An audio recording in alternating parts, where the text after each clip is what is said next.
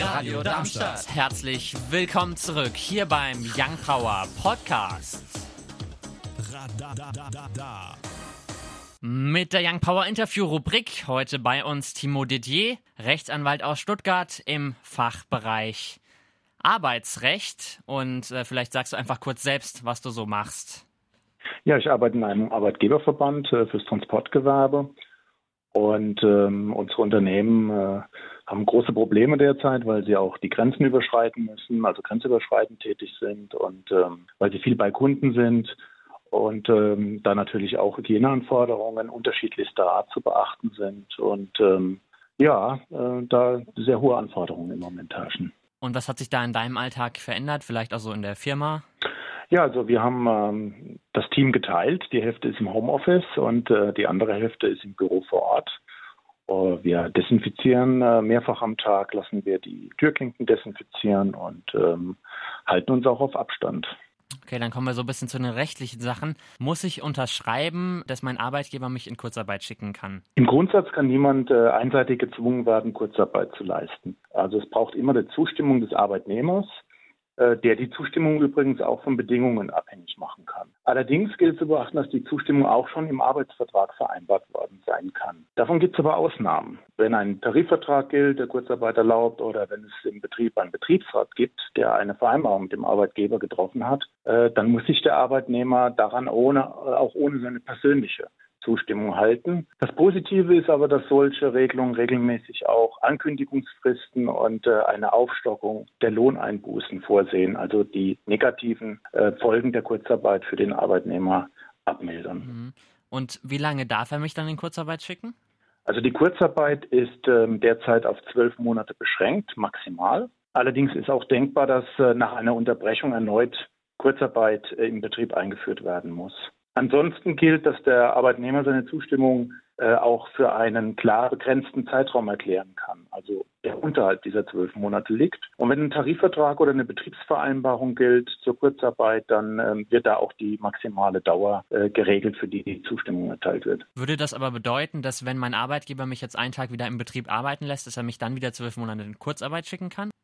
Also die, ähm, so, da braucht es schon eine längere Unterbrechung von zwei Monaten, um nochmal neu anzufangen äh, mit, mit der Bezugsdauer. Aber Kurzarbeit kann auch immer, wenn sich die Lage wieder bessert, äh, früher wieder äh, aufgehoben werden. Das kann der Arbeitgeber machen. Ja. Und darf der Arbeitgeber verlangen, dass ich erscheine? Und gibt es da einen Unterschied, ob ich in der Risikogruppe bin oder nicht? Wenn keine, wenn die Behörde keine Anordnung oder Verbote ausgesprochen hat, dann kann der Arbeitgeber auch jetzt weiterhin verlangen, dass ich am Arbeitsplatz erscheine. Und es macht äh, keinen Unterschied ob ich zur Risikogruppe gehöre oder nicht. Und wie sieht es da mit Kindern aus, wenn ich jetzt äh, ein Kind habe und habe keine Betreuung mehr gefunden angesichts der aktuellen Schließung? Auch da gibt es jetzt eine klare Regelung. Ausnahmen gelten, wenn Eltern wegen dieser Schul- oder Kitaschließungen keine Betreuungsmöglichkeit haben für Kinder unter zwölf Jahren. Sie dürfen dann zu Hause bleiben, müssen aber davor alles versucht haben, so eine Betreuung zu organisieren. Timo Didier heute bei uns, Rechtsanwalt. Vielen Dank, dass du heute bei uns bist. Uns findet ihr auch auf Instagram und Twitter Young Power Radar. Wir befinden uns noch mitten im Gespräch mit Timo Didier, Rechtsanwalt im Fachgebiet Arbeitsrecht. Wir haben gerade über Arbeit gesprochen und wie es mit der Kinderbetreuung aussieht. Darf ich denn meine Kinder mit auf die Arbeit nehmen? Das ist nur erlaubt, wenn der Arbeitgeber zustimmt. Und wie ist es mit einem Recht auf Homeoffice? Also gibt es das oder nicht? Ein Recht auf Homeoffice existiert nicht. Es ist möglich, dass Arbeitgeber und Arbeitnehmer äh, ein Homeoffice vereinbart haben, eventuell auch einen Anspruch auf, äh, auf, Home, auf Arbeiten im Homeoffice, aber das muss dann vertraglich geregelt sein. Mhm.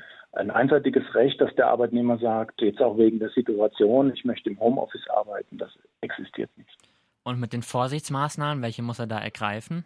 Hier gelten zunächst äh, die Vorgaben der Corona-Schutzverordnungen der Länder und Kommunen, die ja ständig angepasst werden an die aktuelle Situation und äh, an die Einschätzung auch der Virologen. Zurzeit gilt ja ein Abstandsgebot für viele Geschäfte, Kinos, Schwimmbäder äh, mussten für den Kunden- und Publikumsverkehr schließen.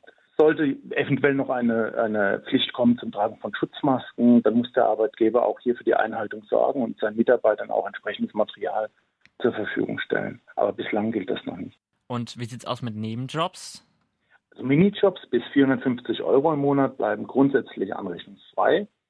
Übersteigt das Einkommen aus dem Nebenerwerb die 450 Euro Schwelle, dann gilt ein, gilt ein Freibetrag.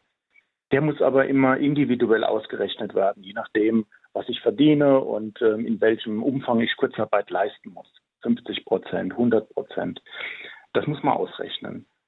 Alles, was den Freibetrag übersteigt, wird dann auf das Kurzarbeitergeld angerechnet. Es gibt aber jetzt in der Corona-Krise eine Ausnahme für systemrelevante Berufe wie Krankenhaus, Pflege, Rettungsdienst oder Transport. Dort wird gar nichts angerechnet. Und bei diesen Nebenjobs, wie sieht es da aus generell? Darf ich da was Neues anfangen oder muss ich da irgendwas beachten? Also ob ich einen Nebenjob generell machen darf, das hängt äh, von meiner vertraglichen Regelung ab. Wenn ich bislang ein, äh, eine Genehmigung hatte vom Arbeitgeber für einen Nebenjob, dann darf ich den auch weiter ausführen. Wenn ich einen neuen Nebenjob aufnehmen möchte, dann brauche ich eventuell die Zustimmung des Arbeitgebers. Timo Didier war das. Vielen Dank für das Gespräch.